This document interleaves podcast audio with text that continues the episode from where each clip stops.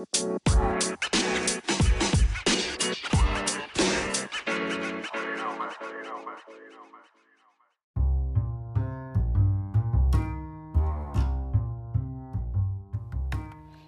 parole su un termine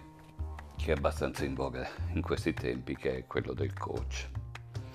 e quindi del coaching come pratica. Che cos'è il coaching? Il coaching nasce sostanzialmente dall'esperienza dell'allenamento, come dice la parola stessa, ovvero sia eh, il coach è l'allenatore, quello che guida l'atleta a raggiungere gli obiettivi che sono stati pattuiti insieme nel contratto di coaching. Quindi sostanzialmente l'obiettivo è un aspetto determinante nel lavoro del coach. Tuttavia, mh, dietro al termine coach, attualmente si mm, vengono intese le cose più disparate. Il coach si occupa di relazione, non del contenuto, cioè non deve essere eh, esperto nella materia piuttosto che nello sport eh, o in che altro, ma deve essere eh, un conoscitore della relazione con l'altro e un conoscitore del, dell'animo umano, diciamo così, per essere molto sintetici, perché eh, ha preso vigore questa tecnica, questa, questo modo di lavorare rispetto ad altri più tradizionali come quello dello psicologo e così via. Perché eh, il coach lavora su dei tempi estremamente rapidi eh, questi tempi rapidi portano necessariamente a eh, ridurre eh, il numero di variabili in causa, quindi non importa comprendere l'altro, ma è importante che l'altro arrivi a un insight che per lui è significativo e non necessariamente alla comprensione di se stesso o delle dinamiche che lo muovono eh, il coaching deve essere una pratica ridotta a un certo numero di incontri. Mm, la tradizione vuole che mm, si misurino attorno ai 10 incontri, però anche questo è molto variabile perché eh, interventi di coaching possono essere ridotti a un solo incontro piuttosto che reiterati eh, in tutta una serie longitudinale di attività. Mm, fra le tante mm, tecniche, modelli di coaching eh, che potete trovare facilmente in circolazione, i più disparati, eh, una cosa è significativa e qualifica, diciamo così, l'abilità del coach. Un esempio per tutti è quello di Anthony Robbins, che forse è il coach per antonomasia, anche se eh, probabilmente lui stesso sarebbe poco contento, ecco, non si riconoscerebbe in questa idea, però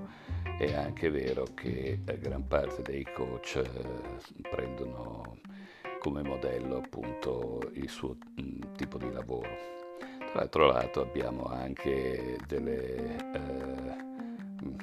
così, delle, mm, degli interventi abbastanza famosi di veri e propri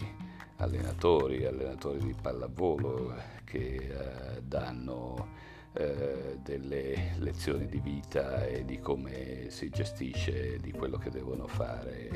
i, eh, gli atleti. Sta di fatto che eh, due segreti del coach sono importanti. Il primo appunto consiste nel cogliere in fretta eh, quelli che possono essere, diciamo così, eh, i moventi eh, più riconosciuti eh, in se stesso da, nel coaching, vale dire nella, nella persona a cui si rivolgono e eh, riuscire a toccare con abilità eh, le corde giuste introducendo un, eh, un, eh, un'idea, un messaggio, una, un'evocazione, mm, uno stimolo che sia particolarmente significativo anche se non necessariamente quello giusto, non ha molta importanza questo, che il coach trovi esattamente eh, qual è eh, la, la, causa piuttosto che la dinamica fondamentale della persona che tratta. È importante però che eh, riesca ad essere eh, persuasivo, mh, mm, eh, ad essere mh, mm, in grado di far riconoscere alla persona come proprio un messaggio che probabilmente neanche il coach stesso eh, conosce alla perfezione come quella barzelletta ben nota che dice tu punisci tua moglie, tu non sai perché, ma lei di sicuro sì. Eh, l'altro aspetto, forse ancora più importante, sono le aspettative del coach. Molti coach eh, hanno una fama che li precede, una fama che eh, viene eh, trasmessa da, da, quelli che hanno, sono stati coach eh, con lui precedentemente e che fanno il passaparola ad altri, trasmettendo spesso eh, il proprio entusiasmo, ma anche diciamo così, le parole d'ordine in alcuni casi di questo coach e eh, questo anche attraverso libri, attraverso filmati su YouTube, esperienze eh, riportate e così via. E quindi l'aspettativa da parte del COCI eh, è abbastanza alta al punto tale che è sufficiente un tocco per spingere la persona nella direzione da lei desiderata. Quindi,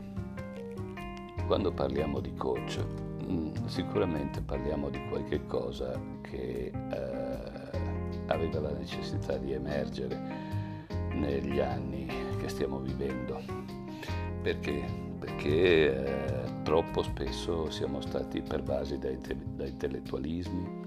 da ricerche di un profondo che, come diceva lo scrittore, eh, a forza di scavare rischi di sprofondare, oppure che il profondo eh, non deve essere guardato troppo intensamente perché poi alla fine lui guarda verso di te Ebbene, eh, questo modello di eh, relazioni, questo modello anche di indagine dell'io non eh, si attaglia eh, con la società di oggi, con le problematiche, col linguaggio della persona di questo secolo. Al contrario, c'è spesso necessità di eh, avere un, un, intervento che susciti un cambiamento che non necessariamente deve essere perfetto, ma deve essere tale da poterci permettere di eh, dare una, un ribaltone alla nostra vita, soprattutto nei momenti di stallo, nei momenti in cui ci sentiamo prigionieri della nostra stessa situazione. Quindi, senza squalificare il coaching, eh, è importante comprendere i suoi limiti assieme ai suoi vantaggi ogni volta che noi ci rivolgiamo ad un coach, ogni volta che noi eh, cerchiamo di eh, fare del coaching, e spesso lo facciamo anche senza essere necessariamente dei coach, visto che oltretutto non è una eh, professione disciplinata da delle regole ferre, anzi non è, è riconosciuta particolarmente neanche dal, dalla legislatura della nostra nazione. Ogni volta che noi ci rivolgiamo ad un coach dobbiamo essere molto consapevoli che in questo quello che gioca soprattutto eh, per ottenere il risultato è la nostra convinzione e la nostra partecipazione. Non dimentichiamo infine che il, eh, il coach può essere un personal coach ed è un certo tipo di lavoro spesso orientato al conseguimento di un obiettivo ben specifico oppure un coaching di gruppo. Il gruppo ha un grosso potere ed è forse più importante eh, ancora la dimensione del gruppo nell'attività di coaching che la figura stessa del coach. Nell'attività di gruppo il gruppo ha una intensità dinamica, trasformativa, di cambiamento che eh, una persona singola non potrebbe avere. E il coach del gruppo è una persona che riesce ad animare l'energia di questo gruppo, a sollevare la coscienza del gruppo e a rendere il gruppo veramente il soggetto trasformativo dell'esperienza che sta vivendo e che vive la persona di cui il, fa parte nel gruppo.